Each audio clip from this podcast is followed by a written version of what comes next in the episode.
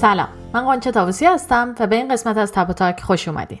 تو این قسمت قراره در مورد خود کلمه تابو حرف بزنم. یه نکته مهمی رو بگم تا یادم نرفته و اون اینه که چیزایی که من تو این تب تاک میگم معمولا از تحقیقایی که می‌کنم یا از منابع مختلف میاد یا یه سری جاها اگه بخوام نظر خودم رو بگم حتما میگم که این نظر شخصی منه. ولی در اصل من می‌خوام با این پادکست فقط سر حرف رو باز کنم که یه کمی از این تابو بودن چیزا کم کنیم. حالا بریم سر اصل قضیه خود تابو. وقتی میگیم یه چیزی کار بدیه منظورمون چیه؟ چرا میگیم یه کاری اشکال داره یا زشته؟ تا حالا به این حرفا دقت کردین که چیه و اصلا از کجا میاد؟ چی میشه یه چیزی کار بدی محسوب میشه؟ معمولا این نکوهش یا بد ها یا از مذهب میاد یا از آینا و رسم و رسوم ها این رفتارها گفتارها و امور اجتماعی نکوهش شده رو تابو میگن. حالا من می‌خوام امروز یه کمی به خود این مبحث تابو بپردازم و یه کمی بازش کنم. تابو بازدارنده قوی رفتارهای اجتماعی و انسانیه. در جاهایی که اون رفتارها به نحوی مقدس محسوب میشن و صحبت ازشون توی جامعه قدغنه. ولی نکتهش هم همینجاست که تابوها مباحثی هن که تو جامعه معنی پیدا می‌کنن. تابوها فقط جلوی بقیه وجود دارن. درسته که بعضی وقتا ما اونا رو درونی هم می‌کنیم ولی از عمومیت بیرونیه که باعث میشه که درونی بشن. شکستن تابو اگه خوششانس باشی یه کار مورد سواله و اگه بدشانس باشی خیلی خطرناک. که البته این نسبت به نوع تابو هم ریسکش رو تعیین می‌کنه. این نوع تابو شکنی. خود کلمه تابو از زبان تونگن میاد و در خیلی از فرهنگ های پولنیزی هم دیده میشه و در اون فرهنگ ها هم معمولا بازدارنده های مذهبی اشاره داره. و جالبش اینه که در کلمه این خود کلمش دو تا معنی مختلف همزمان وجود داره. اول داره به یه چیزی اشاره می‌کنه که مقدس شمرده میشه و معنی دیگرش یه چیزیه که زشت کثیفه یا حتی حال به همزنه و همین که دو تا معنی با این میزان تضاد توی یه کلمه جا گرفته باعث میشه یه لغت خیلی خیلی پرقدرت و احساسی ساخته بشه که قدرت تابو رو می‌سازه. معمولا میشه از دو نظر تابوها رو بررسی کرد به طور کلی بخوایم بگیم زبانی و رفتاری. البته میشه زبان رو هم به نوعی رفتار در نظر گرفت. تصور می‌شده که تابوها فقط در فرهنگ های غیر متشخص و متمدن وجود دارن. این متشخص و متمدن من دارم توی از این گیوم هوایی ها میگم. ولی قطعا می‌دونیم که هر فرهنگی تابوهای خودشو داره. همیشه یه چیزایی هست که نباید تو جمع گفت یا کارهایی هست که نباید جلو جمع یا جلو بقیه انجام داد که میشه ازشون به عنوان رفتارهای تابو یا کلمات تابو یاد کرد که این دوتا خیلی هم در هم تنیده هستن. تابو همه جا هستن حتی در علم. به عنوان مثال می‌تونیم به داستان ایگناز سمیلواس اشاره کنیم که می‌گفت دکترها باید دستشون رو بشورن وقتی که دارن زنای حامله رو معاینه می‌کنن یا قبل از زایمان. و این حرف که دکترها دستشون کثیفه و باید بشورن خیلی به دکترها فشار آورد در حدی که از کارش اخراج شد نهایتا به یه بیمارستان روانی منتقل شد بنده خدا. بله واسه اینکه گفته بود دکترها دستشون رو بشورن. این داستان می‌تونه قدرت تابو رو نشون بده و خطراتی که تابو شکنی در پیش داره. و به این مقاومت در برابر پذیرش چیز جدید وقتی که با باورامون نمی‌خوره به خاطر این داستان Semmelweis reflex یا واکنش سمیلوایس گفته میشه. تابوها رو از نظر زبانشناسانه میشه به دو دسته خیلی کلی موضوعی تقسیم کرد. اعضا و کارایی بدن مثل سکس، دفع، مرگ و در دسته دومم افراد و چیزهایی که از احترام خیلی زیادی برخوردارن مثل فامیل، مذهب، نژاد و حتی سیاست.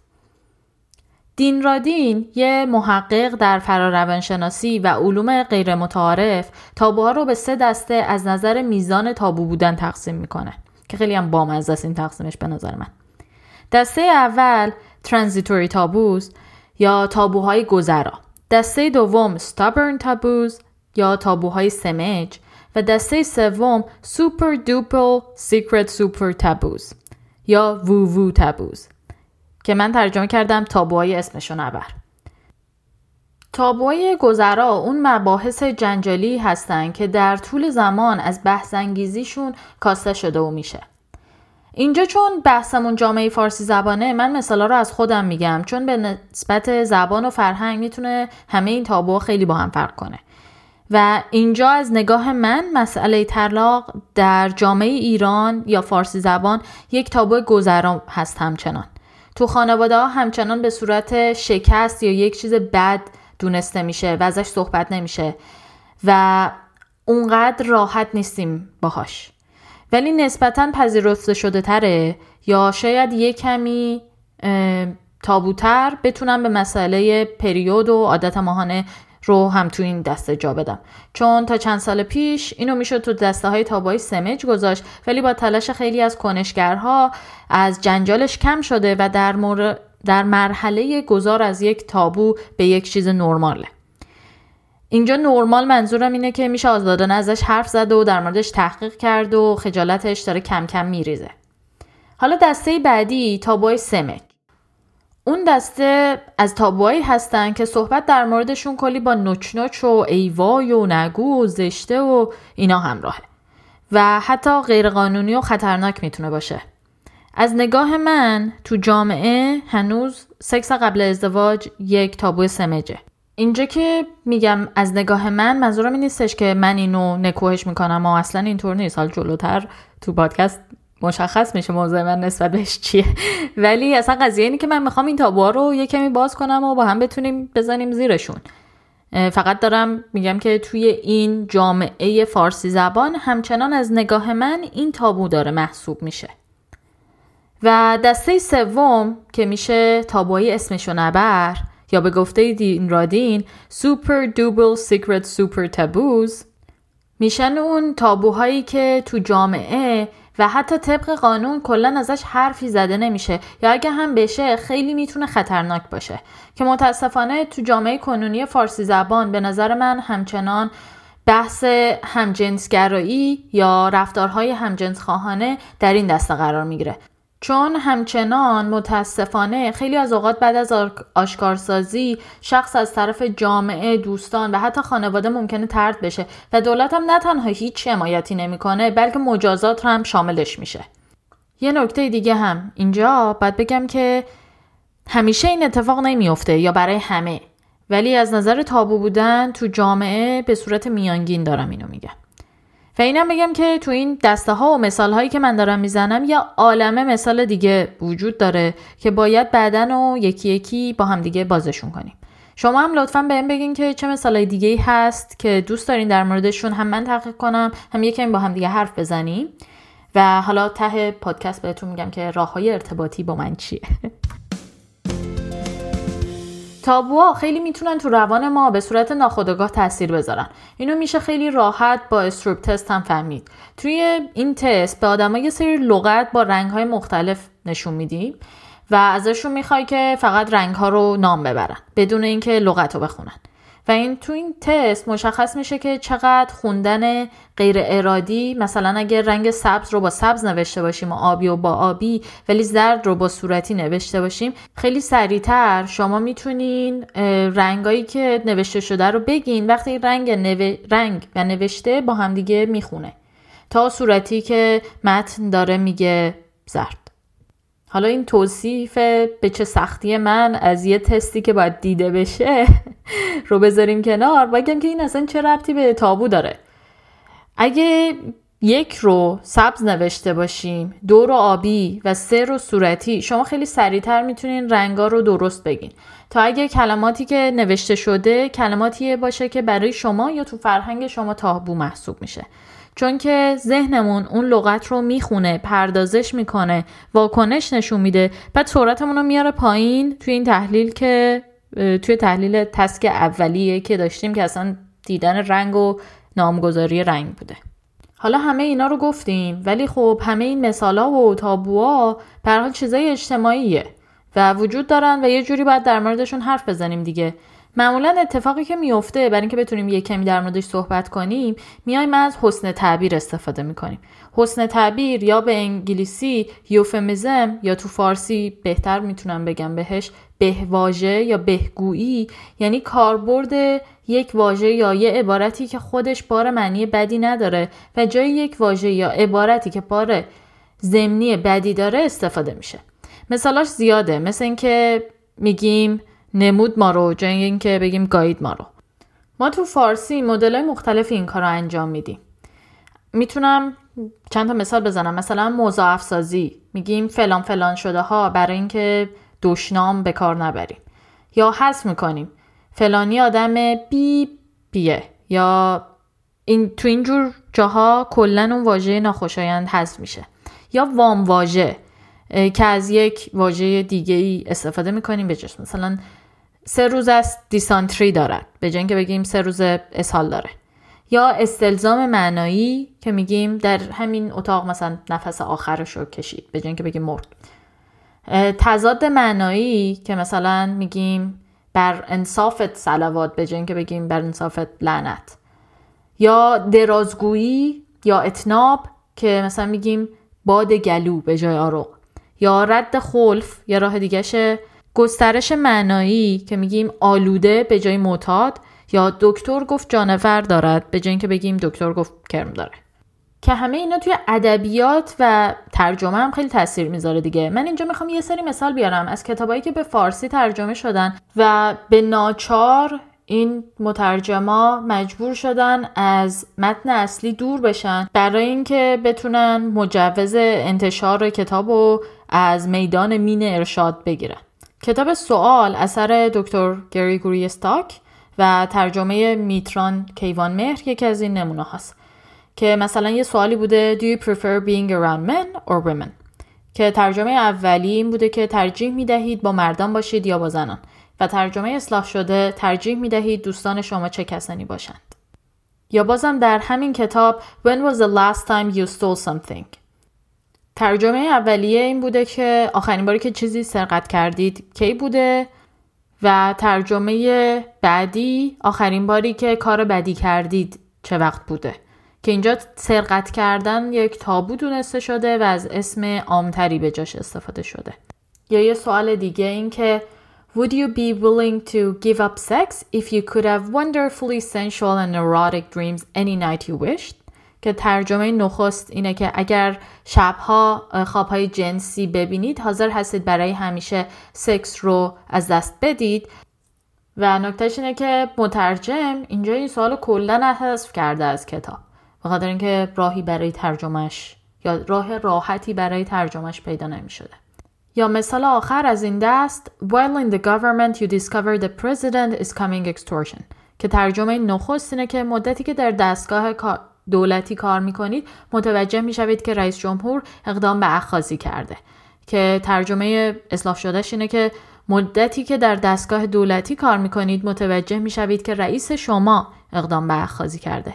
در این مثال اخازی رئیس جمهور تابو دونسته شده و به جای رئیس جمهور فقط رئیس استفاده شده. درسته که به کلیت سوال خیلی لطمه ای وارد نشده ولی این سوال دیگه از متن اصلی مبدع نیست. حالا یکم از کتاب و اینا دور بشم یه مثال دیگه می‌خوام بزنم و اون اینه که ما به جای دستشویی میگیم توالت به جای اونم میگیم سرویس بهداشتی یا حتی میگیم سرویس. که جالبش اینه که خود اون دستشویی که ما از اول داشتیم می‌گفتیم خودشم یک بهواژه است برای واژه‌ای به اسم خلا یا مسترا. یعنی وقتی خود اون بهواژه با یک بار معنی بدی عجین میشه دیگه سخت میشه خودش رو هم استفاده کرد و بعد دنبال یه کلمه جدید واسش باشیم. همین اتفاقی که سر این دستشویی اومده. به این اتفاق به انگلیسی گفته میشه یوفمیزم تردمیل که به فارسی می‌تونیم دوی باطل بهواژه بگیم. اینجا من اضافه کنم که من از من هر چقدر گشتم نتونستم یک واژه تو ادبیات فارسی پیدا کنم به این معنی باشه. ولی لطفا اگه هست به هم بگین. اینجا از دوست خوبم حسین تشکر می‌کنم که به هم بهجاج رو پیشنهاد داد که از ترکیب هوشمند بهواژه و ژاژ ساخته شده. ولی حالا از اینا بگذریم. سال اصلی که پیش میاد اینه که چرا اصلا ما شروع می‌کنیم تابو ساختن که بعدش مجبور بشیم هی واسش دنبال کلمه بهتری بگردیم که بتونیم واقعا در موردش صحبت کنیم. تابوها یه ابزار اجتماعی خیلی قدرتمند برای هدایت رفتارهای توی دنیای بیش از حد اجتماعی ما هن. و اگه خیلی خوب دقت کنیم یه حاله تابو همیشه دور مراکز قدرت هست و میشه اینو فهمید که تابوها توسط یک نظام یا فرد داره قدرت ایجاد میشه برای اعمال قدرت یا کنترل کردن فرد یا گروه خاص مثال خیلی دم دستیش اینه که به بچه ها میگیم یه کاریو نکن زشته آقا دعوا می‌کنه فلانی دعوا می‌کنه. یعنی یک نمادی از قدرت ساخته میشه واسه اینکه رفتار بچه رو بتونیم کنترل کنیم. ولی حالا آیا باید از کل تابوها دست برداریم؟ حالا احتمالا از همشون نه. به نظر من از بیشترشون آره. ولی زمانی بوده که این تابوها راحت ترین راهی بوده برای اینکه یک جامعه رو تشویق به انجام عملی مثبت کرد. مثلا حتی دست شستن. و البته خیلی از تابوها به اخلاقیات گره خورده که البته من این دوتا رو جدا از هم می‌بینم. که میشه اینو در آزمایش هایی که جامعه شناسان در مورد تفاوت ها و شباهت های این دو انجام دادن دید. به عنوان مثال می‌تونم به این اشاره کنم که از یک گروه زیادی از افراد خواسته شده که یه سری رفتارها که مشخصن و در جامعه اونا یا خوب یا بد تلقی می شدن رو نمره بدن از خوب تا بد. و نتیجه نشون داده که بچه ها که قطب نمایی اخلاقیشون هنوز تحت تاثیر رسانه و جامعه بزرگسالان نبوده نظرات متفاوتی دارن از همتاهای بزرگسالشون یا حتی از والدینشون. و این نظراشون بیشتر نزدیک بوده به خود کدهای اخلاقی تا به تابوهای تعریف شده در جامعه. ولی نکتهش اینجاست که یه سری از تابوهایی که در حال حاضر در جامعه فارسی زبان داریم نه تنها با آزادی بیان در تزاده بلکه میشه گفت ضد حقوق بشری هستن. و من سعی دارم تو این پادکست یه کمی بیشتر به اونا بپردازم و سعی کنم خجالت و تابو بودنش رو با کمک شما با همدیگه کم کنیم. چون که دیده میشه که مرز تابوها در طول زمان تغییر می‌کنه و این سرعت تغییر مرز هم به تغییرات اجتماعی، فرهنگ یا ایدئولوژیک ورزشی در جوامع ربط داره. حالا چه رو به جلو بوده این تغییرات که باعث آزادی بیشتری در بیان و رفتار میشه یا حتی در مواردی رو به عقب که باعث ایجاد تابوهای سختتر و با محدودیت بیشتری میشه. هرچی جلوتر بریم به این تابوها ادامه بدیم نه تنها داریم موجب سانسور و خودسانسور میشیم بلکه اینو به نسلهای بعدی هم انتقال میدیم. و در این صورته که با ذهنیتی از پیش محدود شده با همه چیز برخورد می‌کنیم که در نهایت باعث پسرفت جامعه در این چنین موضوعات میشه. نکته اینه که این تابوها می‌تونن انقدر درونی سازی بشن که فرد خودش رو سرزنش کنه که حداقل من می‌دونم در مورد خودارضایی خودم این حسو داشتم. یعنی هر سری کلی حس بد پیدا می‌کردم نسبت بهش. خودم رو تنبیه می‌کردم حتی. ولی هیچی به هیچی. حالا تحقیقا هم نشون میده که این سرزنش درونیه حتی منجر به خودکشی میشه. اینجا می‌خوام یه کتی بگم از میشل دومونتی یکی از تاثیرگذارترین نویسنده ها و فیلسوف های یا البته حکیم های اخلاقی دوره رنسانس. که باور داره ما باید در مورد تابوهامون کنجکاو باشیم اونا رو بشناسیم اونا رو باز کنیم و در زمان لازم از اونا بگذریم. حالا نظر شما چیه؟ به نظرشون چه تابوهایی خوب محسوب میشن؟ اصلا لازمه؟ اصلا تابوی خوب داریم؟ یا باید بزنیم زیر همشون یه باره؟ خیلی خوشحال میشم اگه نظرتون رو به هم بگین. می‌تونین به خودم مستقیم پیام بدید. که توی همه شبکه های اجتماعی می‌تونین با اد گلنا پیدا کنین. گلنا هم G L E N A T A V O S I. می‌تونین همه جا پیدا کنین. لینک ناشناس تلگرام هم دارم. اگه می‌خواین از اون استفاده کنین که توی توییترم خیلی راحت می‌تونین پیداش کنین. یا می‌تونین به هم ایمیل بدین با آدرس خود پادکست که پادکست at gmail.com T A B O دو تا او نیست یه اوه. تاک T A L K پادکست هم مثل پادکست. P O D C A S T at gmail.com و مرسی که به این اپیزود گوش دادین. لطفا به هم بگین که دوست دارید در مورد چه موضوع دیگه صحبت کنیم با هم. و ممنون. و تا قسمت بعدی خدافز